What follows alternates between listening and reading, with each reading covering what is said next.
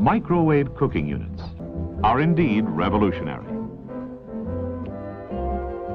For a main course, how about a delicacy like lobster tails? Ready in less than a minute, with no shrinkage or shriveling, since there is no furnace-like blast of heat.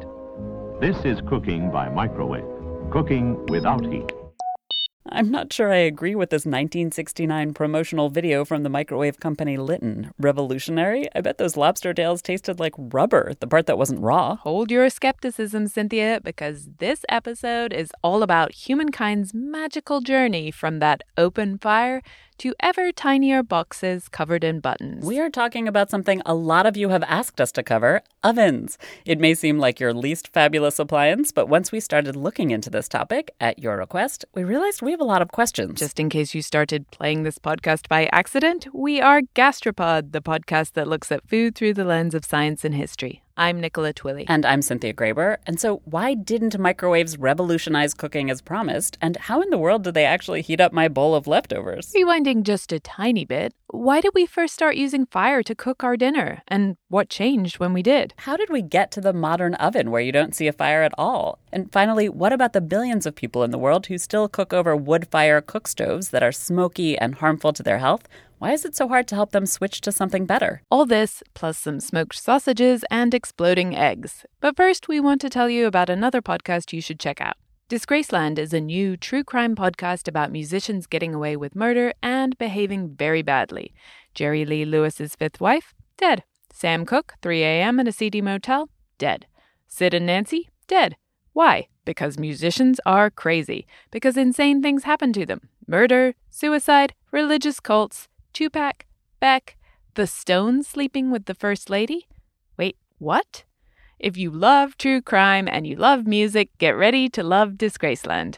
Listen everywhere podcasts are available. And speaking of podcasts, here's an ad for us. As we mentioned last time, we depend on all of you to keep this show going. It is literally just the two of us, just Nikki and me, and we can't pay ourselves with advertising alone. Some of you have chipped in since the last episode, and we are super, super stoked about that. Thank you. Even a dollar an episode really helps. Some of you are donors at the $10 an episode or $20 a month level, which we are so incredibly, amazingly grateful for. A few of you to mention this episode Matthew DiMartino, The Wandering Scholar, Kaylee Carr, Mira Jones, and Rob Wells. But we still need more help, which is where you come in. You can give any way you like except Bitcoin. Go to gastropod.com slash support to donate directly or follow the link to our Patreon page and give there. And if you can't support the show financially, we get it. There are other ideas for how to help at gastropod.com slash support, such as leaving us a five-star iTunes review to help other people find us.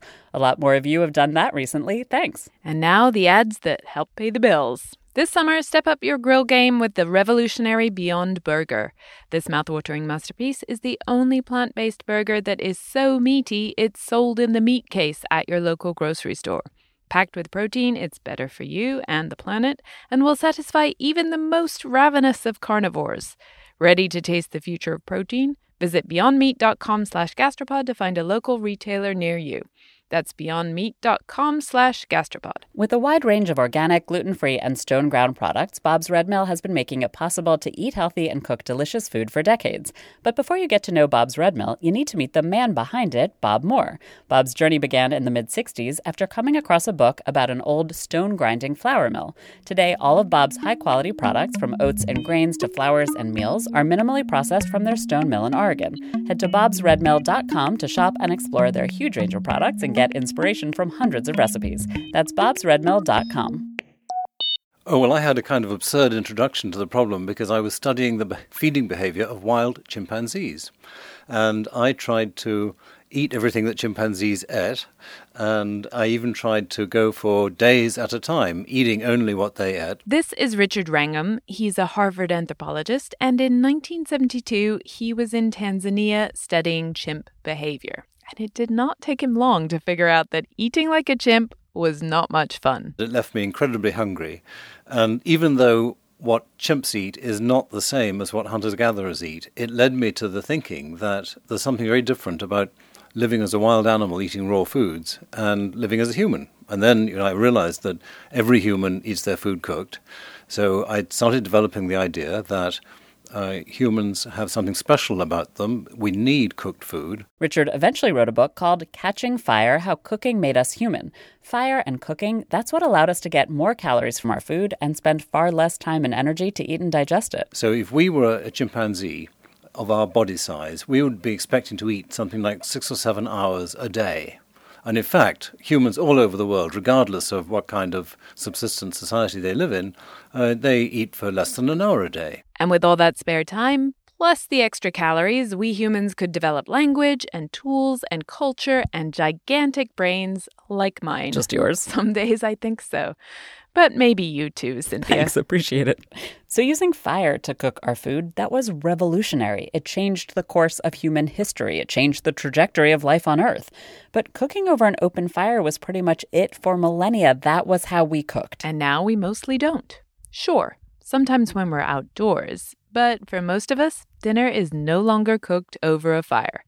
Cooking over a fire indoors? It just looked and smelt so alien to anything that I've ever thought of as cooking. This is Bee Wilson, one of Gastropod's most favorite guests. She was in our very first episode and another on how we learn to eat, and we love her. But that's not the only reason we called Bee up this episode. She's also written extensively about what happened when we cooked over fire and the development of the oven in her book, Consider the Fork, which is absolutely awesome. And in that book, she describes the experience of watching a man called Ivan Day roast meat over an open fire. I mean, it was really the art of fire management. It was magnificent. Ivan is known for his work recreating historic forms of cooking and historic meals in Britain. Here was a man having huge fun poking a fire and producing roast meat that tasted better than any roast meat I'd ever eaten before, except, as Ivan rightly pointed out, I never had eaten roast meat before because what I had thought of as a roast dinner was really just meat baked in the oven.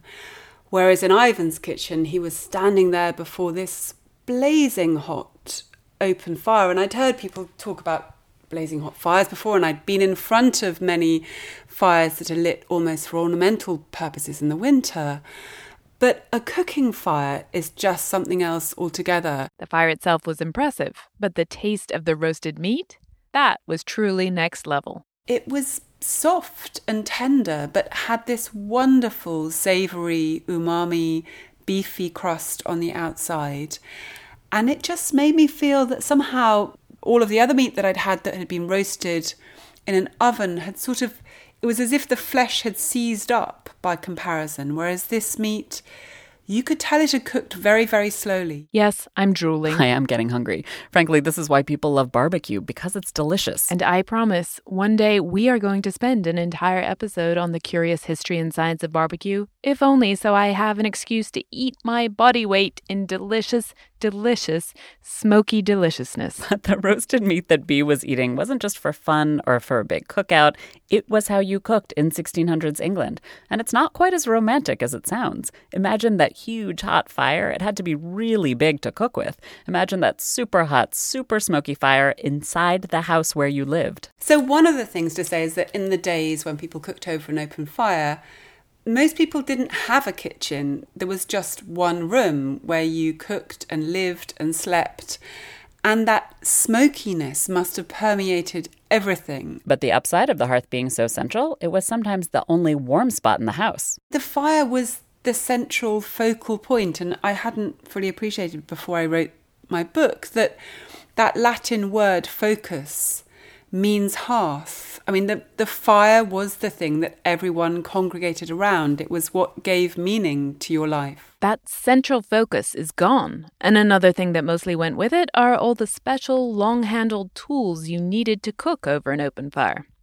But some things you still see today, like a spit, which is a stick or rod that you put through the meat. Sara Pennell is a historian at the University of Greenwich, and she wrote a book called The Birth of the English Kitchen 1600 to 1850. Sara pointed out that having a spit to roast meat on wasn't enough. For most of history, you had to have a person to turn the spit. And depending on what sort of household you're in, that could be female person power or child person power, or in elite kitchens, it was often uh, what the, the most lowly boy employees were set to do. But there were also such things as turnspit dogs. Dogs? This was a special kind of dog with a long body and short little legs, bred to run on a wheel that turned the spit around so the meat got roasted through.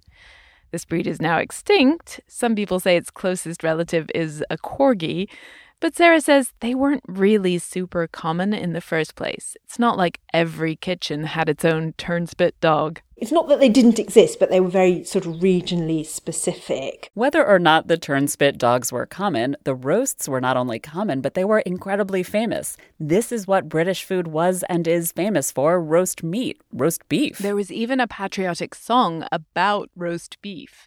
I don't know the tune, sadly, so you're spared me singing, but here is how the lyrics go. When mighty roast beef was the Englishman's food, it ennobled our brains and enriched our blood. Our soldiers were brave and our courtiers were good. Oh, the roast beef of old England. I've never sung a song to roast beef, though Bee's description sounded worthy of a ballad. In fact, I've never heard of any song devoted to meat at all. I'd also never realized that the fame of the British roast can be directly linked back to the nature of the British landscape. I found this really interesting because I think so often when we talk about food, we assume that somehow the taste comes first and that the English just happen to have a taste for roasted meat. And we don't think about the resources and technology that lie behind it. And we partly became a nation of people who ate so much roast beef because we were so well endowed with firewood. It was a really densely wooded green land, which meant that we could be really um, prodigal in the amount of logs that we threw on a fire and roast these great haunches of flesh. You can really see the difference that England's plentiful forests made by comparing British cuisine to that of other countries. If you look at other cultures like China, where very early on, they established the principles of wok cookery and stir frying, where meat was chopped very small and small amounts of it were used almost as a seasoning relative to the vegetables. And that's conversely a cuisine of frugality and scarcity, out of which great ingenuity was born, Whereas the English way of doing things, it's a huge luxury to have that much fuel and that much meat. This meant the Brits got to rest on their well wooded hills, singing our beefy songs until they started to reach the end of their forest riches. So coal becomes more widespread as a domestic fuel, partly because of, of wood famine you know, by the end of the 16th century, some areas are simply running out of wood as a, as a fuel, and it has other purposes as well, obviously for building ships and so on. Obviously, it's also to do with the opening up of coal fields in the northeast. Suddenly, fuel economy is the mantra of the era. This is the second half of the 1700s, and not only is wood starting to become scarce and coal mining starting to be an industry, there's also the fact that people are moving to cities, and when you live in a city, it's often a very long walk to go and collect wood but someone can bring coal to your door. And in your new urban house, you don't have enough space to have a huge open wood fired hearth in any case. Luckily, with coal, you don't need it. When you start burning coal, you you can have a smaller hearth because you've got it's more intensely burning fuel. These new coal cooking fires weren't just smaller. Very early on, people started enclosing them a little. They'd put a grate over top the hot coals. And from that, you start getting uh, side hobs for putting pots and pans on. And that then becomes a possibility of, well, we still have this open flame in the coal grate in the center, but what happens if we put a, a metal box alongside that we could heat the water in? And then we get manufacturers thinking, well, we could also sort of somehow create uh, an oven on the other side. So now with coal, we've gone from just a flame to something that directs that heat to a metal box, basically a proto oven. The enclosed oven was the hot tech breakthrough of the 1780s. Sara says the most frequently submitted patents that decade were for new domestic ovens that promised to be ever more efficient and safer and smaller. The rising cost of fuel is making fuel economy a real focus for domestic reform and probably the most famous person in this regard is, in fact, born in America, Count Rumford, Benjamin Thompson, Count Rumford. Benjamin Thompson, Count Rumford, was born in Woburn, not too far from me in Boston, but he fought for the Brits during the Revolutionary War and then moved to London. He was a physicist, he moved to Munich, and was eventually made a Count of the Holy Roman Empire in Bavaria. You know, one of these fantastic polymathic characters. Uh, he's a soldier, but he's an inventor. One of his early inventions was something that he saw as the solution to world hunger Rumford soup. In his opinion, this soup delivered the maximum nutrients for the minimum amount of money. Problem solved. As if. So then Count Rumford turned his attention to fuel economy. So he invents a number of stoves and cooking ranges precisely to maximize the efficiency of fuel. Rumford's main innovation was to create lots of small enclosed coal fires in little brick ovens so that instead of just one large cooking surface, you had lots of tiny closed brick fireplaces, one per pot. Each had its own door and its own tiny chimney. Apparently, it was genuinely more efficient. These were installed mainly in institutional kitchens. So there's a famous uh, Rumford cooking stove in the Foundling Hospital in London. But he also had them sort of installed in supporters' houses. And then you know, they were opened up for people to come and visit and see in action. One of these Rumford stoves was in the house of a guy called John Sinclair, who at the time was president of the Board of Agriculture and it was literally open 24 7 for people to come and see in his house. I love at the end of the 18th and the early 19th century, there's this exhibitionary zeal around people sort of seeing these kitchen inventions in action. But despite that exhibitionary zeal, Rumford stoves didn't really catch on. Coal fired ovens were more efficient than wood ones, yes, but Bee writes that many coal fired ovens still belched fumes from coal smoke. Not all of them had the careful little chimneys that Rumford designed designed into his stove. In the newspapers at the time, these badly constructed enclosed coal stoves were called poison machines. They were known for filling the kitchen with noxious gases. Whether wood or coal, people in England were in general slow to switch from open hearths to ovens. They liked their flames. But wait a minute here. As fond as I am of roast beef, one cannot live by that alone. What about bread? What about baked goods?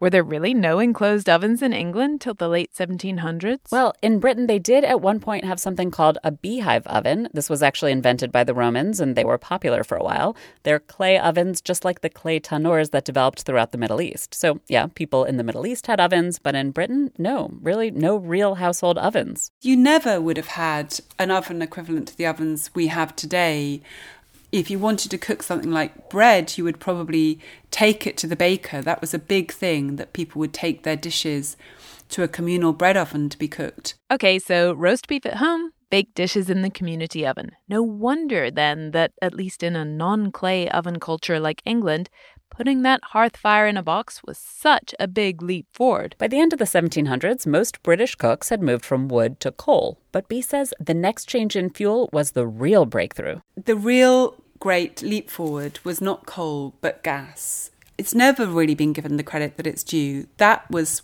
one of the single greatest contributors to human happiness in the kitchen. Hold that extraordinarily happy thought. First, we want to tell you about a special sponsor this episode. In a time when eating well only seems to get more complicated, dairy is an affordable, great tasting source of essential nutrients like protein and calcium. Many of us know that, but what you might not realize is that most dairy is also produced locally. In fact, most milk is made less than 100 miles from where it's sold, which means that when you buy cheese, yogurt, or milk, you're supporting hardworking dairy farm families near you. June is National Dairy Month, so as part of the Undeniably Dairy campaign, we decided to speak with some of them. First up, the Marcoot sisters, cheesemakers from Illinois who, out of their devotion to zero waste, invented a delicious new product. Fresh fruit, dairy protein, no added sugar, and it tastes like Italian ice. Tell me more. Stay tuned at the end of this episode to hear all about the Marcoot sisters, their family farm, and their fabulous new whey ice. Then head to undeniablydairy.org to learn more about the people who bring dairy to your table. That is quite a claim. Gas is one of the single greatest contributors to human happiness in the kitchen. If you take a technology like gas that enabled people to do the things they did already, which is to get a delicious dinner on the table, but to do so at a fraction of the cost and a tiny fraction of the risk to personal health, that's great. It's magnificent. And that is what gas cookery did. It made life pleasanter, it made life more convenient. It meant that you could switch fire on and off at will, which is an incredible leap forward. All that smoke from wood or soot from coal, gone. And the work and dirt of lugging logs and lumps of coal into the house? Also gone. And then all of the cleaning out of the fireplace. It was so dirty, it was so sooty. And gas, at a stroke, liberated people, specifically women, from all of that work. Gas was also far more efficient, but the biggest thing is that people were no longer chained to their hearth or their wood or coal fired oven. It's amazing if you think how much people were just enslaved by looking after the fire, making sure that they weren't burnt as they slept by the fire at night. I mean, that was a really important job. We talk about curfews as being a time that teenagers have to come back. But actually, the original meaning of that was it was a cover that people put over the fire at night to make sure that the house didn't burn down. I had no idea that's what curfew originally meant. But for all its curfew breaking allure, gas didn't catch on right away. The amazing thing is that it took almost a century from the first experiments with gas cookery to gas becoming generally used in mainstream British kitchens and then the rest of the world. But it was partly that gas as a technology, it had to be supplied by a gas company. And it's one of those inventions, a bit like an electric car, where you think there's this whole infrastructure that has to be in place in order for people to be able to cook with gas stoves. Unlike coal, which gets delivered to your door, or wood that you go and collect, you know, you can't go and collect gas. It's got to be piped into your street and into your house in order for you to have the equipment that is run on it. So it's an urban phenomenon in the main first. So, as you've been listening, maybe you've been wondering why we're telling the story of how open fires got turned into ovens in the UK and not in the rest of the world that did, in fact, use ovens for thousands of years. This is why this series of really rapid, really significant transitions. On the one hand, England is late to the oven party. We didn't come to the domestic oven till much later than, say, the Middle East, so we can see the change happen really quickly when the wood runs out. And then on top of that, the Brits innovated quickly because that moment in history, the lack of wood and the movement to ovens, it coincided with the Industrial Revolution and rapid urbanization. And the result is a century of frenzied oven innovation where you can see people inventing and resisting and adapting to all these new cooking techniques in what is actually quite a short period of time. And speaking of resisting, even once the gas delivering infrastructure was in place, people were still a little nervous about these life changing ovens. People were terrified of gas. They thought it was going to make the food taste and smell disgusting. They thought there would be explosions. Servants were said to be especially terrified that they were going to die by the gas. On the other side, there were gas boosters. Celebrity chefs endorsed cooking with gas, the gas companies promoted it, and there were public demonstrations, which were sometimes not completely successful. There was some account of some Victorian dinner that was done that was meant to publicise the wonderful benefits, but everyone came away saying that food tasted a bit strange. But I mean, it really probably, as with lots of things, took lots of other people to try it and survive and pass on the benefits. The gas stove users did, in fact, survive and even thrive. But although gas was, as Bee said, probably the greatest leap forward in our kitchens, it wasn't an unqualified blessing. So something is always lost as well as gained with these leaps forward. I mean, if you think about it, we are the cooking ape, as Richard Wrangham likes to say. We are defined by our relationship with fire, and these newfangled gas stoves are a huge shift in that relationship. It is also arguably the point at which fire stops becoming the focus of our lives. Sara says that this shift away from the open hearth was a topic of much debate at the time. People fretted that something important was being lost. There's a lot of discussion around the reform of the kitchen hearth, which is contesting, you know, the, the benefits of technology over the cultural values of tradition and the open hearth you know, the open hearth in the kitchen is culturally important. People miss the sense of that focal point in the home, the flame as the center of their houses, but they also miss the actual taste of the food cooked over that flame. There is both a sort of sentimentality about it, but also a sense in which actually, you know, food does taste better. And, and Acton is very clear on that. Is meat baked in an oven is dry and tasteless. Sara is talking about Eliza Acton, who is a food writer who wrote one of the first domestic cookbooks in England at around the time of this transition. And in her firmly held view, Gas ovens smelled unpleasant and were the quickest way to ruin your Sunday roast. And as I've been made well aware, a delicious Sunday roast beef was absolutely central to British identity. Which brings me to my secret theory about why British cookery has such a bad reputation. It all has to do with the demise of the real roast. I have that theory too. I really share that theory that we had this one thing that we were completely brilliant at. I mean, it's having seen Ivan Day doing it, it's not easy. And then suddenly open fire cookery goes out and we lose the tools, we lose the knowledge, and we have nothing to take its place. So we somehow feel at a loss. We never had learnt to cook things, to stew things in a pan in the way that the French had done. You know, cookery writers of the 19th century will say the British just have no art of soup making in the way that the French do.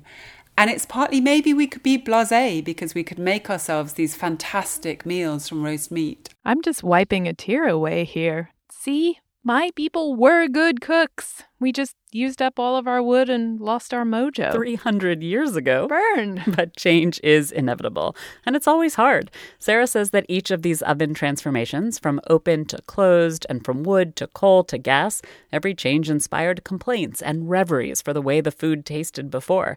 Take John Evelyn. He was a famous British writer in the 1600s. And we can go back actually to the 1660s, and uh, John Evelyn is no less nostalgic about the, the change to coal. He laments the loss of, you know, those succulent sausages that you could smoke up your chimney. You can't do that with a coal fire. Everything is, is sooty and charred. so much loss. And there's more to come, at least in terms of de skilling the domestic cook. Bee might think that the transition to gas is the single greatest thing to have happened in the kitchen, but it has some serious competition in the form of the super unsexy sounding thermoregulator. It was in the early 1920s when this technology was developed in Britain, in Birmingham. And, you know, it depends on the calibrated dial with uh, numerical degrees. And it would indicate the different temperatures that the oven could be set at. Elizabeth Silva is Professor Emeritus of Sociology at the Open University in the UK, and this thermoregulator did what it sounds like it regulated the temperature in the oven. Before it was invented, i.e., for most of human history, people had all sorts of ingenious ways of figuring out how hot their fire or oven was. We talked about this in our episode on the history of cookbooks. People would watch to see how quickly paper turned yellow in the fire or the specific color of the flame. There was this wonderful account of a woman born in 1902 and she was describing what she did need to know for cooking. She was saying that once she had a bed of coals, she knew that it took four quarter logs to hot it up enough to bake bread. But if she wanted to cook muffins, you needed to stoke up the fire and stuck her hands in and started counting.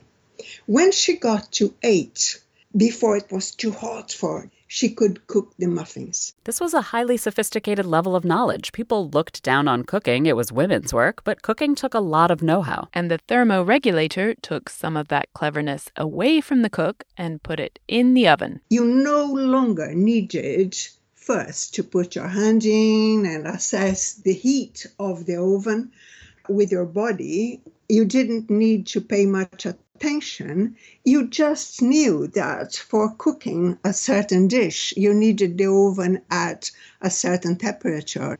And you would just set the dial to that, and you could go on and do your gardening, you could do your sewing, you could do childcare or whatever.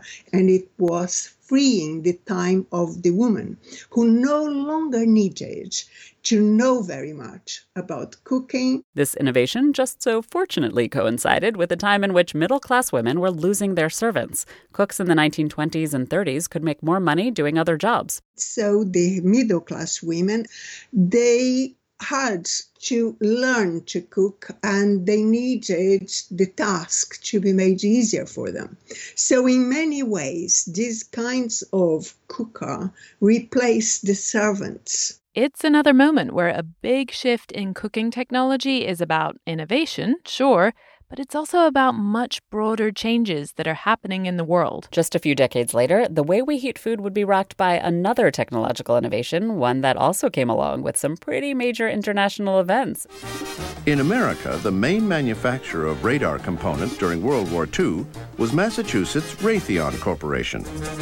Raytheon actually manufactured about 80% of the magnetrons, the microwave emitting devices that make radar work.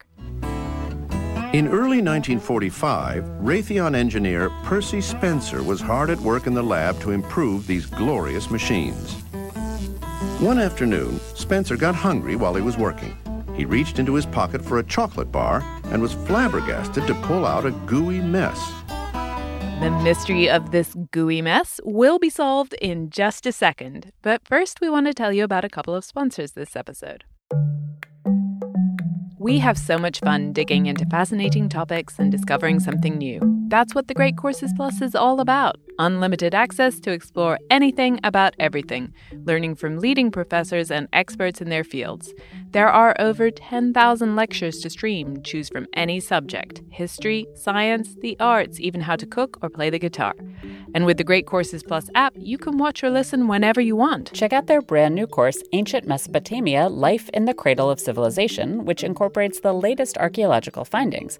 I was shocked by one detail. In the first farming communities, the women who had to kneel all day to grind grain, they ended up with toe bones permanently fused into crouching position. You can start enjoying the Great Courses Plus today with a very special limited time offer for our listeners a full month to enjoy all of their lectures for free. But to start your free month, you must go to the special URL, sign up today at thegreatcoursesplus.com slash gastropod. That's thegreatcoursesplus.com slash gastropod. With a wide range of organic, gluten-free, and stone-ground products, Bob's Red Mill has been making it possible to eat healthy and cook delicious food for decades. But before you get to know Bob's Red Mill, you need to meet the man behind it, Bob Moore. Bob got inspired in the 1960s after reading John Goffe's Mill, a book about an archaeologist who rebuilt a flour mill. He then wrote to 20 companies that made mill equipment before finally tracking down the quartz millstones used in traditional stone grinding in North Carolina. Today, all of Bob's high quality products, from oats and grains to flours and meals, are minimally processed from their stone mill in Oregon. And Bob can still be found at the mill, taking part in its day to day operations, enjoying a bowl of oatmeal, or even playing the piano. Although in 2010, for his 81st birthday, he transferred ownership of the business to his employees. Head to bobsredmill.com to shop and explore their huge range of products and get inspiration from hundreds of recipes. That's bobsredmill.com. So, what had happened to Percy LeBaron Spencer's chocolate bar? Well, Let's back up. The magnetron was originally developed to spot Nazi warplanes. But now the war was over, and Raytheon wanted to find a way for this radar technology to be useful for something other than spotting Nazi warplanes. They wanted to sell it to civilians, and Percy Spencer got an idea. Spencer was inspired. He sent an assistant for a bag of uncooked popcorn. Then he spread the corn over the table near the magnetron and waited. Less than a minute later, the kernels began exploding. Spencer was now certain that the microwaves themselves were doing the cooking. And it was an auspicious beginning. Percy Spencer had made the first batch of what would become the world's most popular microwaved food, popcorn. The next morning, Percy exploded an egg for a colleague. Clearly, this device was going to be a hit in the kitchen. Percy worked with his colleagues at Raytheon and turned that radar into an oven, the original microwave. But not the kind you see at home. This one weighed more than 600 pounds and cost $3,000, which at the time was the equivalent of a year's salary. It was called the Radarange the winner in an employee competition to name this magical new oven. The Radarange was so powerful that the cooking times for recipes were in seconds, like a 50 second baked potato and a 30 second hamburger. But the Wonder Cooker was just too expensive for Joe and Jane Average. So it was targeted to railroad dining cars, restaurants, and shipboard kitchens. But they weren't selling like hotcakes, even though they could make hotcakes in seconds.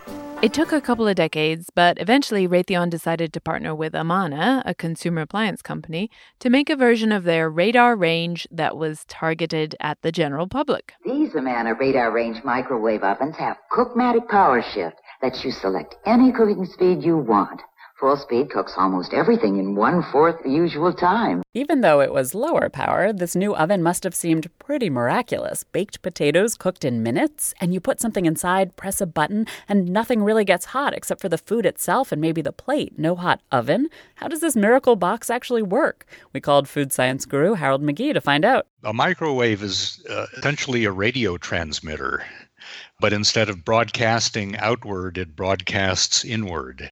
Basically, that magnetron thing, it's broadcasting short waves, microwaves, of electromagnetic radiation, and those waves are being reflected off the walls of the box and into the food. And the prime target for those microwaves, the water in food. So, what you're doing when you microwave a food is you're heating its water molecules. The thing about water molecules is that they are asymmetrical in electrical terms. So that when the, sh- the radio field shifts as it does many, many times a second, it causes those uh, asymmetrical molecules to shift at the same time. In fact, billions of times a second. And what that does is cause friction, which heats up the food. A microwave oven can actually vibrate and heat up the water molecules to a depth of about an inch into the food. This is very different from how an oven heats food. An oven can only heat the food up at the surface by heating up the air around it. And air is a very poor conductor of heat, so it takes a long time to heat things up. There are benefits to the oven's slow cooking speed. First, it gives you a larger window to rescue your dinner if it's slowly getting overcooked. But more importantly, it's a, a, wonderful place to put foods if you want to get a crisp, crunchy, brown surface because air is dry and the oven is very good at desiccating the surface of foods and allowing those browning reactions and flavor development to take place. Not to get all nostalgic for roast beef again, but an open fire is actually even better at this. A regular oven works by conduction, so heating air, which heats the food. A flame is pretty much pure infrared radiation, and that gives you the most gorgeous sizzling crust. Microwaves are good at getting water molecules really, really excited, which means those water molecules rub against each other and generate heat. Sexy. So it's great at, say, reheating soup. But if what you want is that wonderful browned crust, it's simply not going to give you that. No, no delicious roasting or baking or browning in the microwave. So one of the things that is really weird about microwaves is that your food gets sweaty in them. And that's a problem. Actually, your food sweats in an oven too. Anytime you heat a food with water in it, it begins to cool itself off just the, the, same way we do by evaporating water from its surface. In an oven, that air is hot, and so the surface stays hot too. But in a microwave, the surface sweats and cools down, but the water an inch in, it's heating up and it can't go anywhere. So it turns out that you can actually burn foods on the inside in microwaves. There are other problems. These microwaves, they're waves, so they have high points and low points, which leads to the dreaded issue of hot and cold spots in your food. This is a big enough problem that there's a microwave scientist at Cornell University named Ashim Datta who is studying just this issue. If you have a hot air oven with a fan, it kind of mixes and, and every place is close to the same temperature that is fundamentally not the case in microwaves because you have these patterns of high electric field and low electric field. Ashim's favorite way to demonstrate this problem to his students is with cheese. So you have a layer of cheese and you'll see that some places it melts and other places it doesn't. But nobody was talking about or thinking about these types of problems when microwaves were first introduced to the public. These ads were all about the cooking revolution. From the beginning, the life of a cook has never been easy. But now there's Ward's incredible microwave oven. It'll defrost, simmer, bake, cooks a complete meal for four in less than an hour. Well, the microwave oven. in the 70s, the microwave oven appears as the savior of the busy housewife. Elizabeth Silva has her own favorite microwave ad. It appeared in Good Housekeeping magazine in 1973, and it's addressed directly at, yes, the busy housewife. Your husband is returning from a conference in 45 minutes. The chairman and his wife are accompanying him. But dinner is still unprepared. You would like to offer tomato soup, followed by trout with new potatoes, peas, and asparagus, and for dessert, an upside down cake topped with peaches and cherries. Impossible until now. For today, in that time, you can cook the meal of your choice, set the table, put the children to bed, and get changed. Amazing. But once again, we're talking about an innovation in cooking technology that's also tied into its larger social context. At this point in the 1970s, the issue is that the busy housewife, she actually now has a job. But gender roles have barely changed, so she's expected to put dinner on the table for the chairman and his wife after a long day in the office.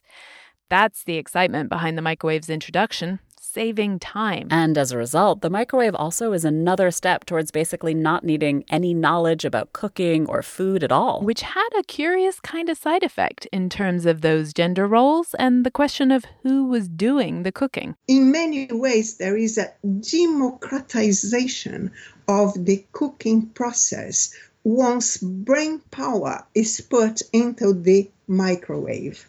I call that the emergence of the stupid cook. Teenagers could cook, men could cook. But how much of this was really cooking? What the microwave is best at, as we've said, is just heating up food. And properly engineered food in terms of size, in terms of texture, in terms of all of those things. And that properly engineered food pre prepared in small enough, regular enough chunks to not explode or heat unevenly, that kind of food was best made in a factory. This is, of course, the decade in which processed food is kind of taking over. Like Elizabeth says, the microwave is push button, stupid cooking. But the food is pre prepared too.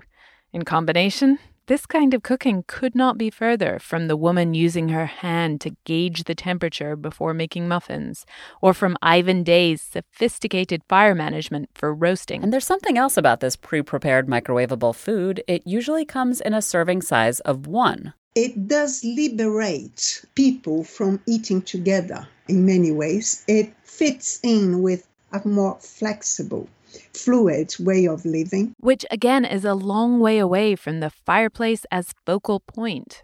Now we've not only lost our flame, we have a little countertop box making ready meals for one. But the microwave never became the most used appliance in the kitchen as those futuristic ads promised. Unlike the oven, which did totally replace the hearth, the microwave lives sort of alongside your existing oven. In reality, people almost never use their microwave to cook trout and new potatoes from scratch for the chairman and his wife. One of the, I think, the best uses for the microwave is reheating things that have already been cooked the way you want them to be, and you simply need to bring them back up to uh, a desirable temperature. And the occasional bag of microwave popcorn. We've now brought the oven pretty much up to date in the modern kitchen. But there are a lot of people in the world who don't cook in a modern kitchen. Some 3 billion people are thought to use either pretty inefficient wood stoves or just open fires to cook their food. Michelle Nijhuis is a reporter, and she traveled to Guatemala to write about these wood stoves for National Geographic. Just as they were in 1600s England, these wood fueled cooking fires are dangerous and dirty. The estimate is that the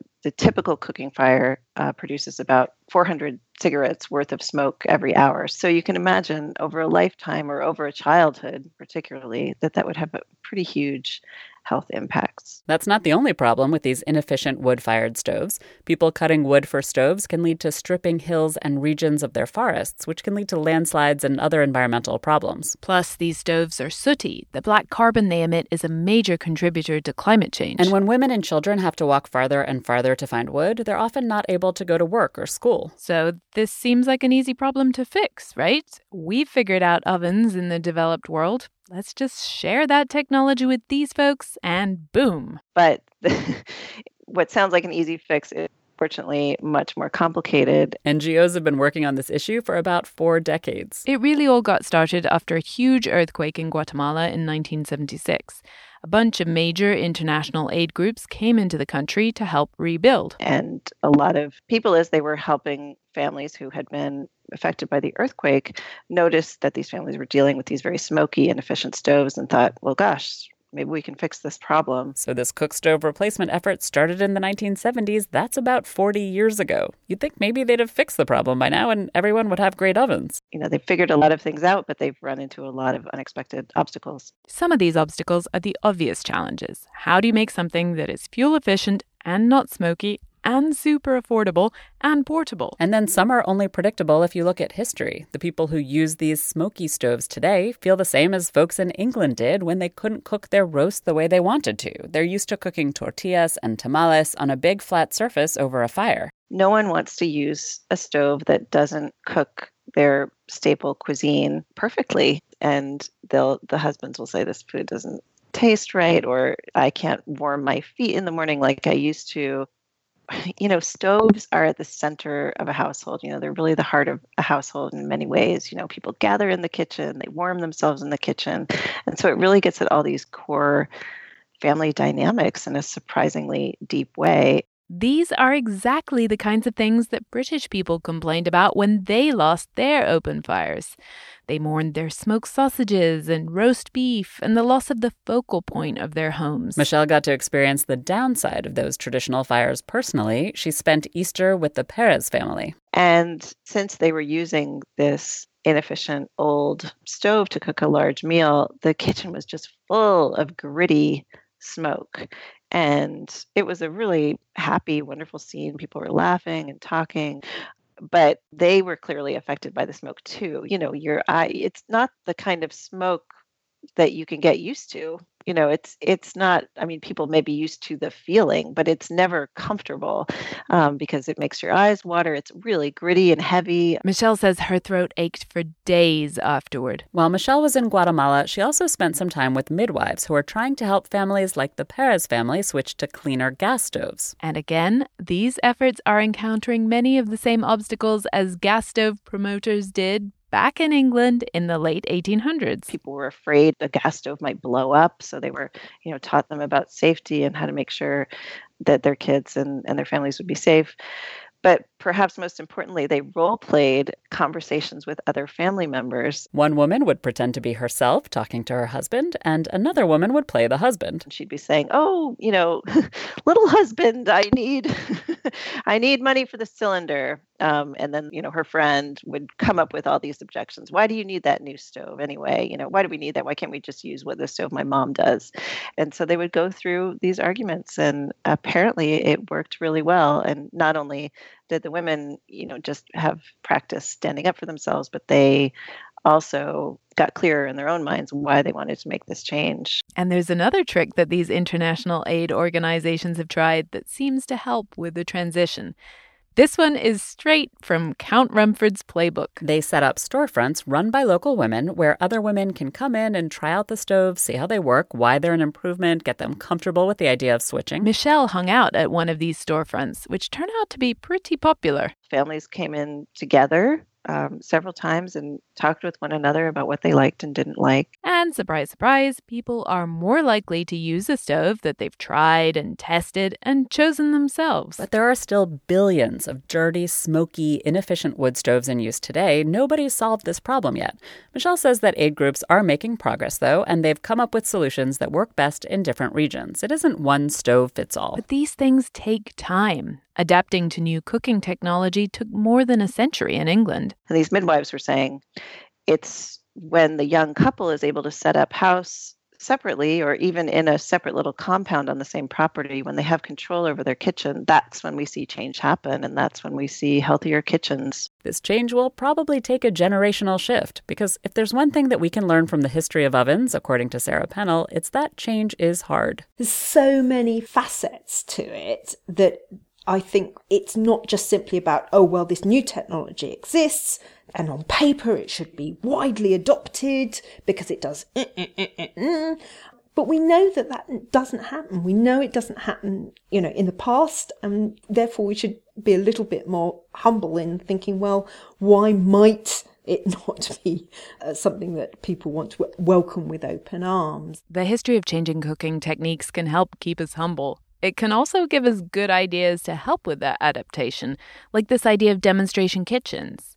But at the end of the day, the thing that really makes a new kitchen technology succeed it has to fit in with larger changes in society and culture. In the past, one of those changes was urbanization and an easier access to gas pipes, also changing gender roles. And this is what those midwives are also pointing out. As gender roles are changing among the younger generation in Guatemala, they're more willing to try something new in the kitchen. You know, so often I feel like the the stereotypical environmentalist coming from the developed world to the developing world is trying to get across the message of don't do what we did.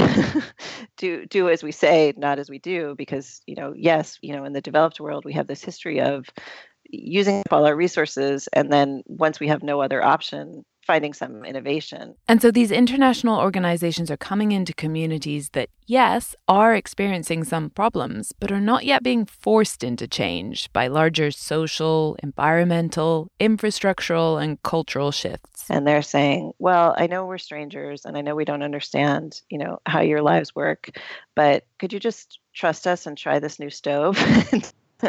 and see if it improves your lives at all. and it's no wonder that that's a very complicated problem. Guess what?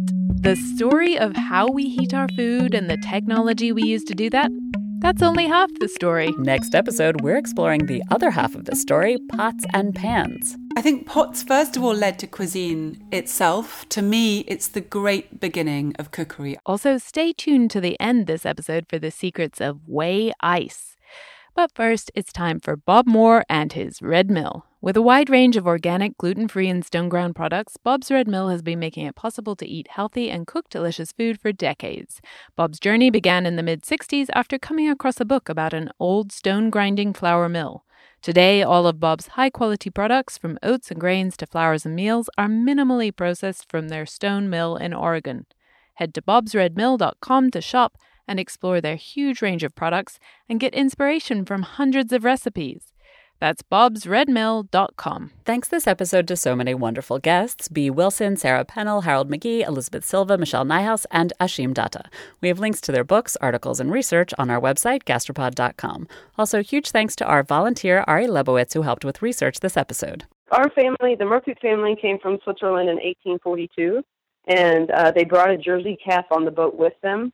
And Beth and I are the seventh generation of Marcoot that have Jersey cows. As promised, here comes our interview with the Marcoot sisters, a family owned dairy in Greenville, Illinois. This segment is brought to you by Undeniably Dairy. We called the Marcoot sisters, Beth and Amy, and their longtime friend Audie Wall. We wanted to hear about their cows and their creamery. They have 100 milking Jersey cows on their farm. Jersey cows are a little bit different than the black and white Holsteins that you often see on dairy farms. They're short and docile. They're typically brown or the official color, the fawn color. And most importantly, they have super rich and flavorful milk.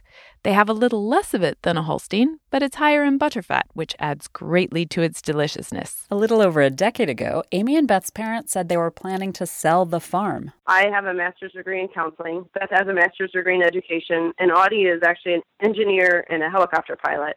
But whenever my parents said they were going to sell the farm, we really didn't want to see the farm go.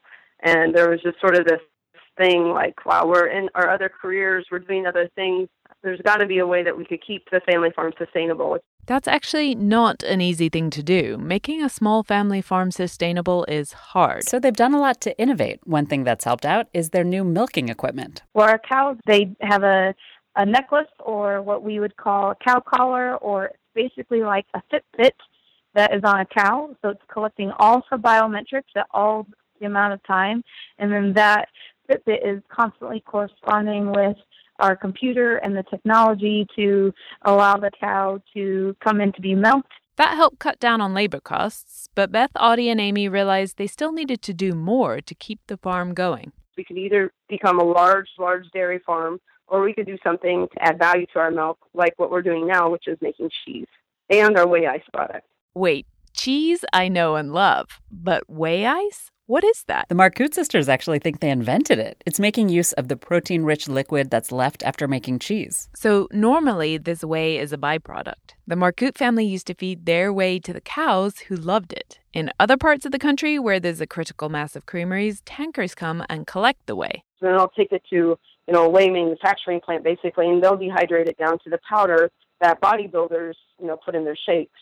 And that's what most cheesemakers will do with their whey. But there aren't enough creameries near St. Louis, Missouri, and the dehydrating equipment is too expensive for the Marcoot sisters to buy on their own, so they had to be creative. They started playing around with their whey and their ice cream maker and some nice fresh fruit, and the result was whey ice. Yeah, it tastes very similar to a sorbet or an Italian ice.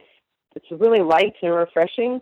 And the beautiful thing about this product is that it is 100% fresh fruit and protein. So there's no added sugar.